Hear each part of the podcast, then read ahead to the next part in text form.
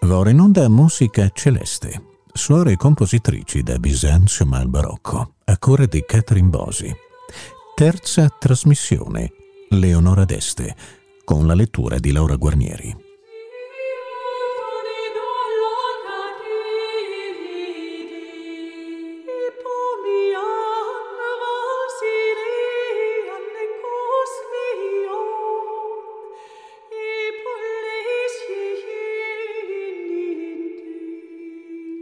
La terza trasmissione della nuova serie Musica Celeste, suore e compositrici da Bisanzio al Barocco, a cura di Catherine Bosi e con la lettura di Laura Guarnieri, presenta stasera la musica della principessa ferrarese Leonora d'Este, badessa del convento delle Clarisse del Corpus Domini a Ferrara fin dalla tenera età di diciotto anni.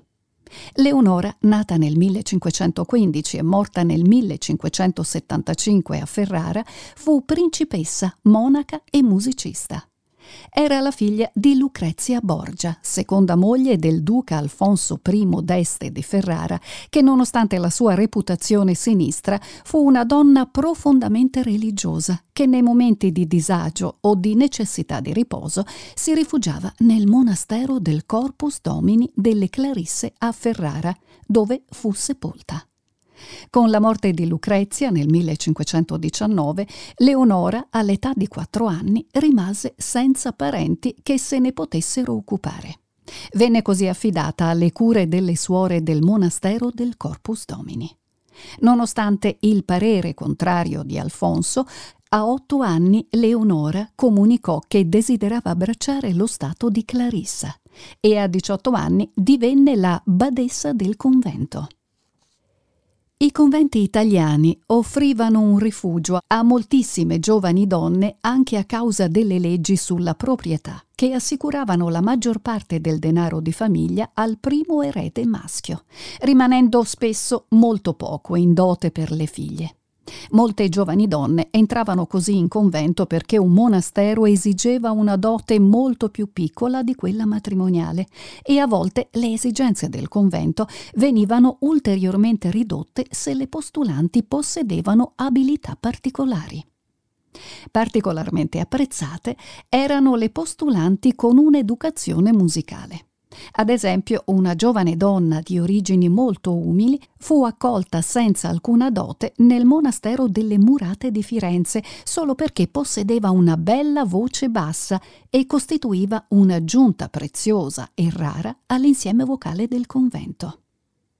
Leonora d'Este entrò nel monastero del Corpus Domini semplicemente perché non aveva parenti che potessero prendersi cura di lei, ma all'interno del convento dovette presto farsi apprezzare per le sue evidenti doti musicali.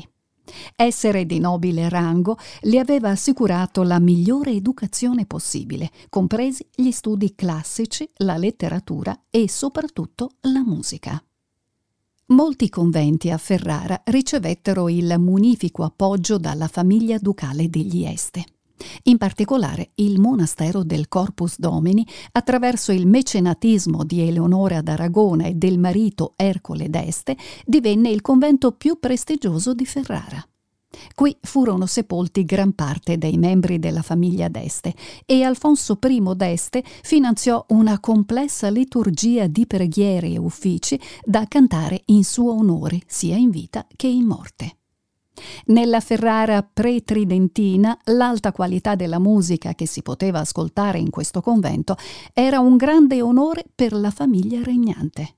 Non sorprende quindi che la principessa Leonora d'Este, in quanto monaca di rango nobile nel monastero del Corpus Domini, sia stata subito identificata come compositrice innovativa e significativa per il suo tempo.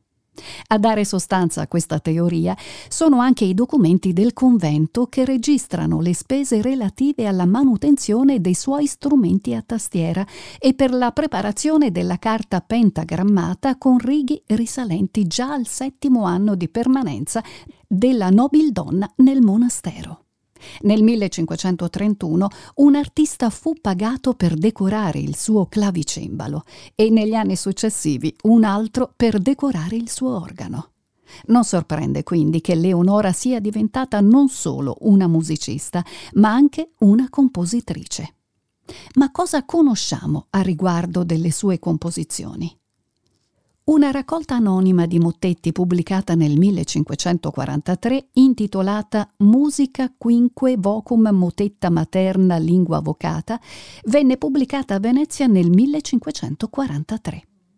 Il fatto che questa raccolta sia stata pubblicata in forma anonima fa pensare in maniera quasi certa che il suo autore fosse un membro della nobiltà. Per esempio, Guglielmo Gonzaga, duca di Mantova, non permise mai che il suo nome comparisse sulle sue composizioni date alle stampe. Tutto questo sarebbe ancora più logico se si considera che il compositore era una donna nobile e una suora. I mottetti di questa raccolta sono stati attribuiti dalla musicologa Laurie Stras a Leonora d'Este, poiché ci sono molti legami con il Monastero del Corpus Domini e con l'Ordine delle Clarisse. L'aspetto più importante è che questa raccolta di mottetti è una delle tante pubblicate negli anni quaranta del Cinquecento per le cosiddette voci pari, in cui l'intervallo tra le voci acute e quelle gravi è limitato a non più di due ottave. Questi mottetti a voci pari sono quindi composizioni ideali per gruppi di voci mature dello stesso sesso e in particolare per quelli di luoghi religiosi. Questa pubblicazione è quindi chiaramente destinata ad un istituto religioso.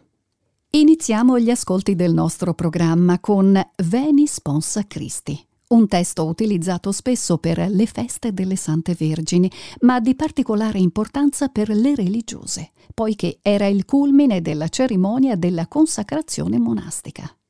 Questo inno lo ascoltiamo eseguito dai gruppi Musica Secreta, diretta da Laurie Stras, e Celestial Sirens, dirette da Deborah Howard, che hanno prodotto e registrato tutta la musica che ascolteremo in questa trasmissione.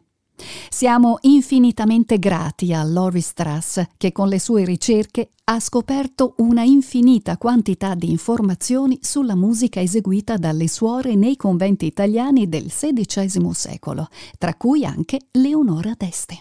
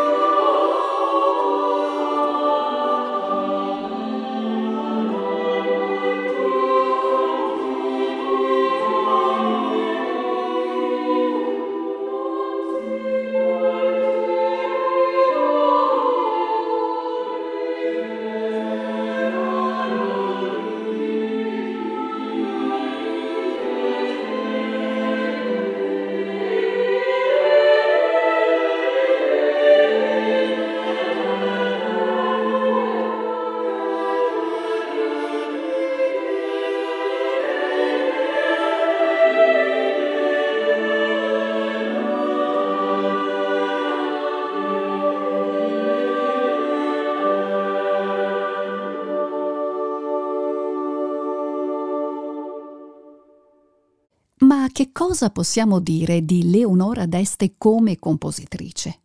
Ci sono davvero ragioni valide per collegare questa antologia di mottetti a voci pari a Leonora e quindi alle Clarisse del Corpus Domini di Ferrara?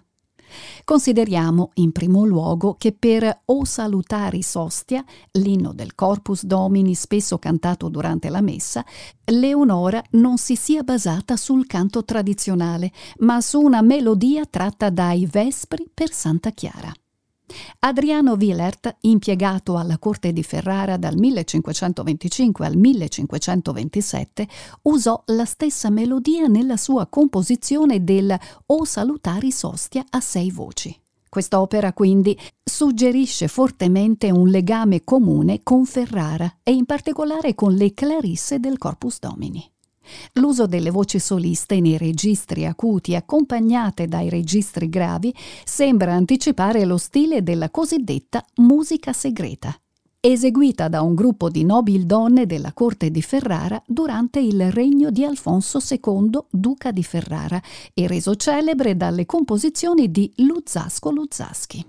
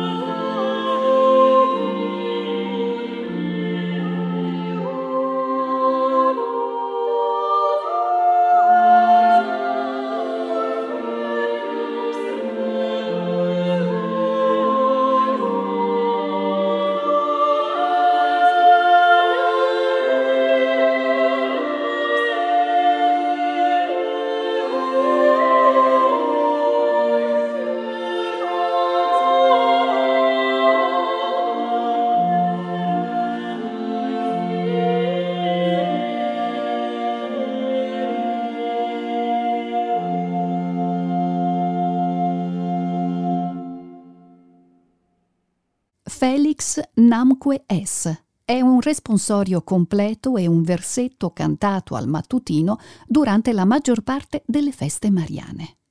La melodia del Pange Lingua Gloriosa, un altro inno dedicato al Corpus Christi, è introdotta nelle battute iniziali di questo inno, suggerendo quindi un ulteriore collegamento con il convento di Leonora. Quest'opera offre una tessitura straordinariamente ricca che fa largo uso di registri molto acuti e che sono oggi interpretati dalle voci di Musica Segreta e Celestial Sirens accompagnate dall'organo.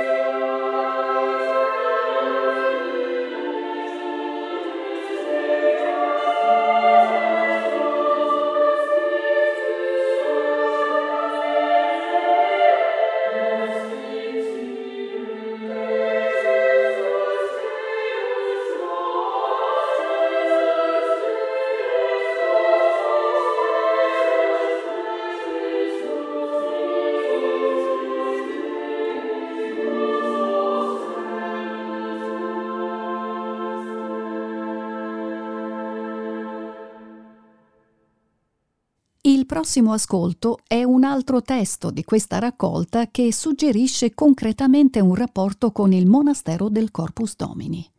Ego sum panis invoca proprio la festa del Corpus Domini, utilizzando musicalmente l'assetto monastico del canto.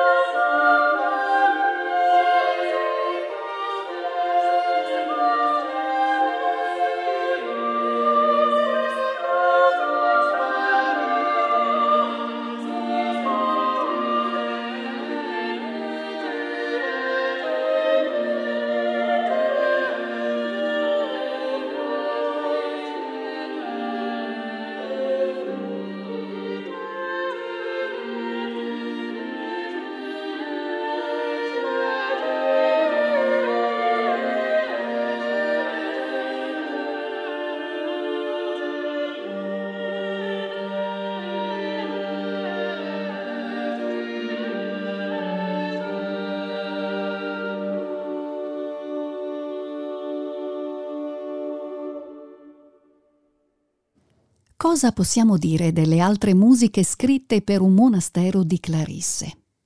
La festa di Santa Chiara era concomitante con quella di San Lorenzo, considerata una festa principale della Chiesa, così che trovare in questa raccolta un'impostazione polifonica del Salve Sponsa Dei, l'antifona del Magnificat tratta dai secondi vespri di Santa Chiara, è un chiaro indizio della relazione tra la musica e il monastero del Corpus Domini. E il fatto che questo testo è stato inserito nella raccolta di mottetti del millecinquecentotrentaquattro fa ulteriormente pensare ad una composizione per un convento di Clarisse. Quest'opera, in cui le voci sono accompagnate da viola da gamba e organo, si distingue per l'uso di dissonanze innovative.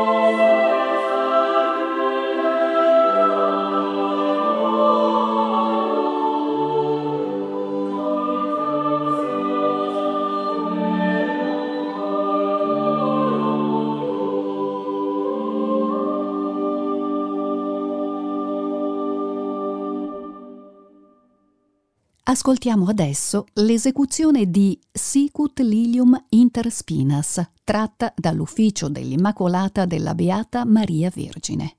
In questo caso un organo accompagna le voci di Musica Segreta.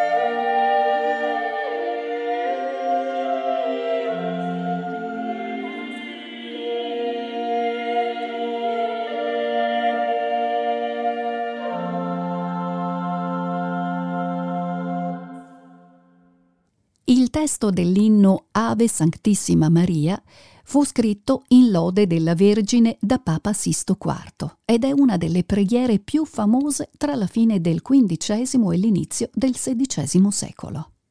La ascoltiamo eseguita da quattro solisti, accompagnati da una viola da gamba e dall'organo.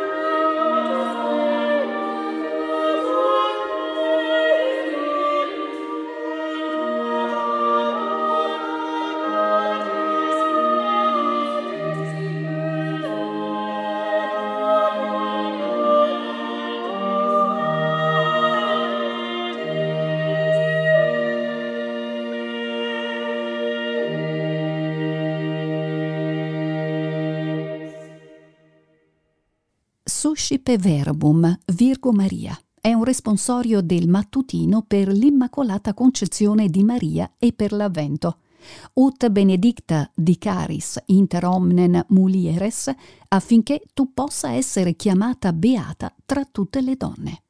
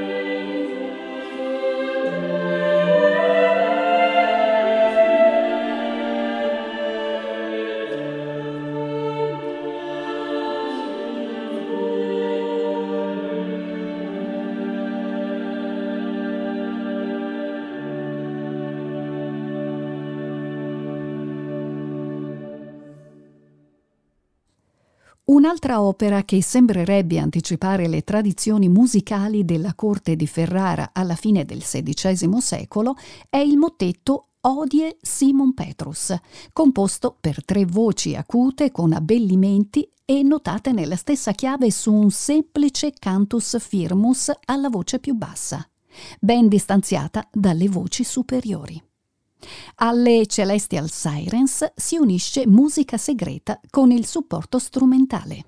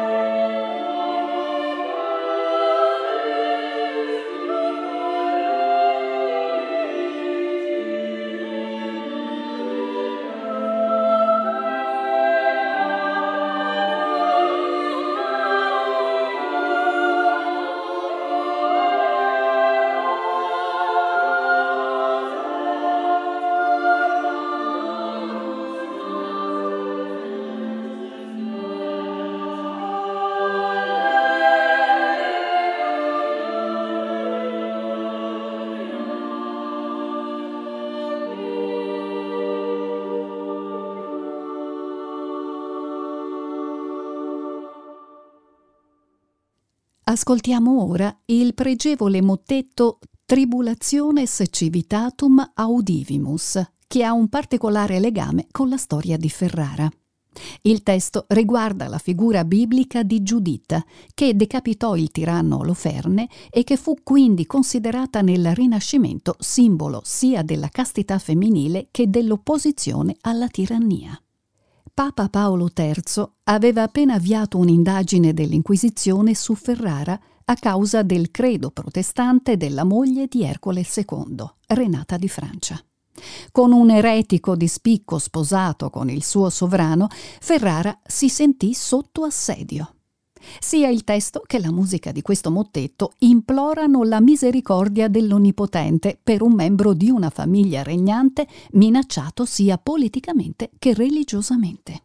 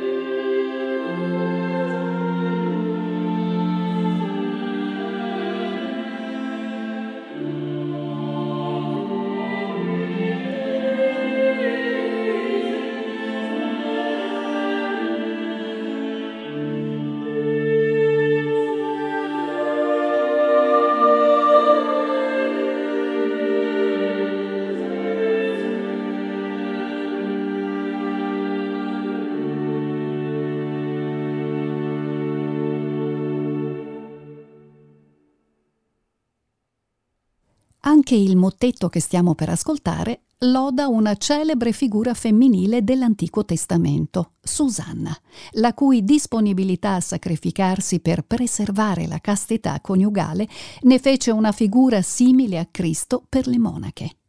Il testo del responsorio Augustie mihi sunt proviene da una liturgia molto oscura e si riferisce a Susanna solo indirettamente, quando dice: «È meglio cadere nelle mani degli uomini che abbandonare le leggi di Cristo».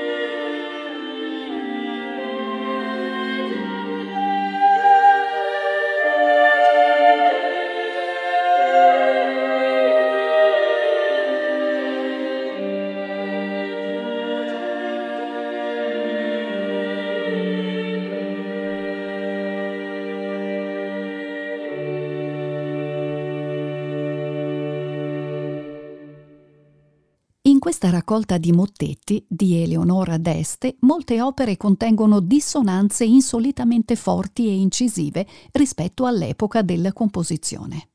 In O Beate Christi Confessor, l'antifona dei Vespri dedicata a San Rocco, i frequenti e sferzanti scontri con le voci annunciano l'orrore della peste dalla quale San Rocco proteggerà il suo gregge. Quest'opera, una delle più belle della raccolta, fa uso frequente dei registri acuti delle voci acute, mentre la voce più grave, il quinto, canta il testo del graduale «Noi crediamo che i tuoi meriti ci libereranno dalla peste e concedici una mitigazione dell'aria».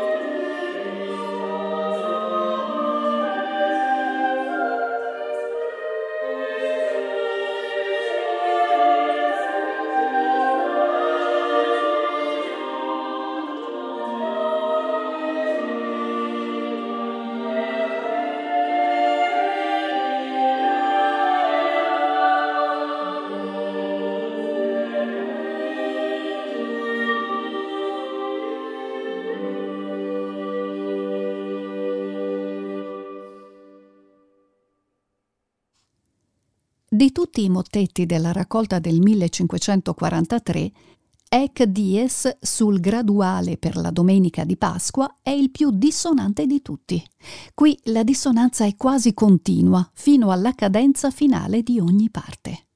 L'effetto è quello del clamore di tutte le campane di una città che suonano insieme per la Pasqua, dopo il silenzio della Settimana Santa, in una cascata discordante sopra la parola Alleluia e che raggiunge l'armonia solo alla conclusione.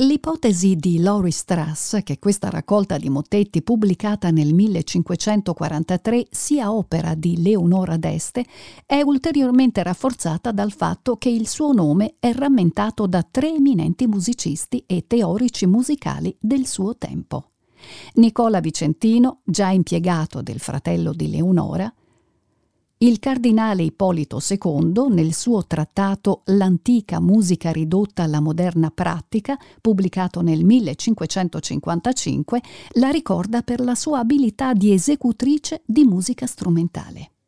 Viene nominata anche da Gioseffo Zarlino, che le dedicò la prima edizione delle Dimostrazioni armoniche nel millecinquecentosettantuno e la menziona nuovamente nei Supplimenti musicali del millecinquecentottantotto, a proposito di un quesito su un organo. Francesco della Viola, impiegato presso gli Este come musicista e compositore fino alla morte avvenuta nel millecinquecentosessantotto, dedicò a Leonora in termini entusiastici il suo primo libro di madrigali in quattro parti del millecinquecentocinquanta, domandando che fosse trattenuto presente vivo nella memoria di sì rara patrona. I legami di Leonora con queste tre stimate figure del mondo musicale confermano che era nota per essere profondamente coinvolta in questioni musicali teoriche. E ora Angeli, Arcangeli, Troni, che celebra una festa comune a tutta la Chiesa, l'antifona del Magnificat ai vespri della festa di Ognissanti. Quest'opera gioiosa, in cui Musica Segreta con Celestial Sirens, accompagnati da una viola da gamba e dall'organo, offre una degna conclusione del nostro programma dedicato a Leonora d'Este. Siamo infinitamente grati a Musica Segreta e Celestial Sirens, oltre a Laurie Stras per la sua eccezionale ricerca sul personaggio di Leonora d'Este, principessa, musicista e suora. Appuntamento quindi alla prossima puntata di Musica Celeste e buon ascolto con Rete Toscana Classica.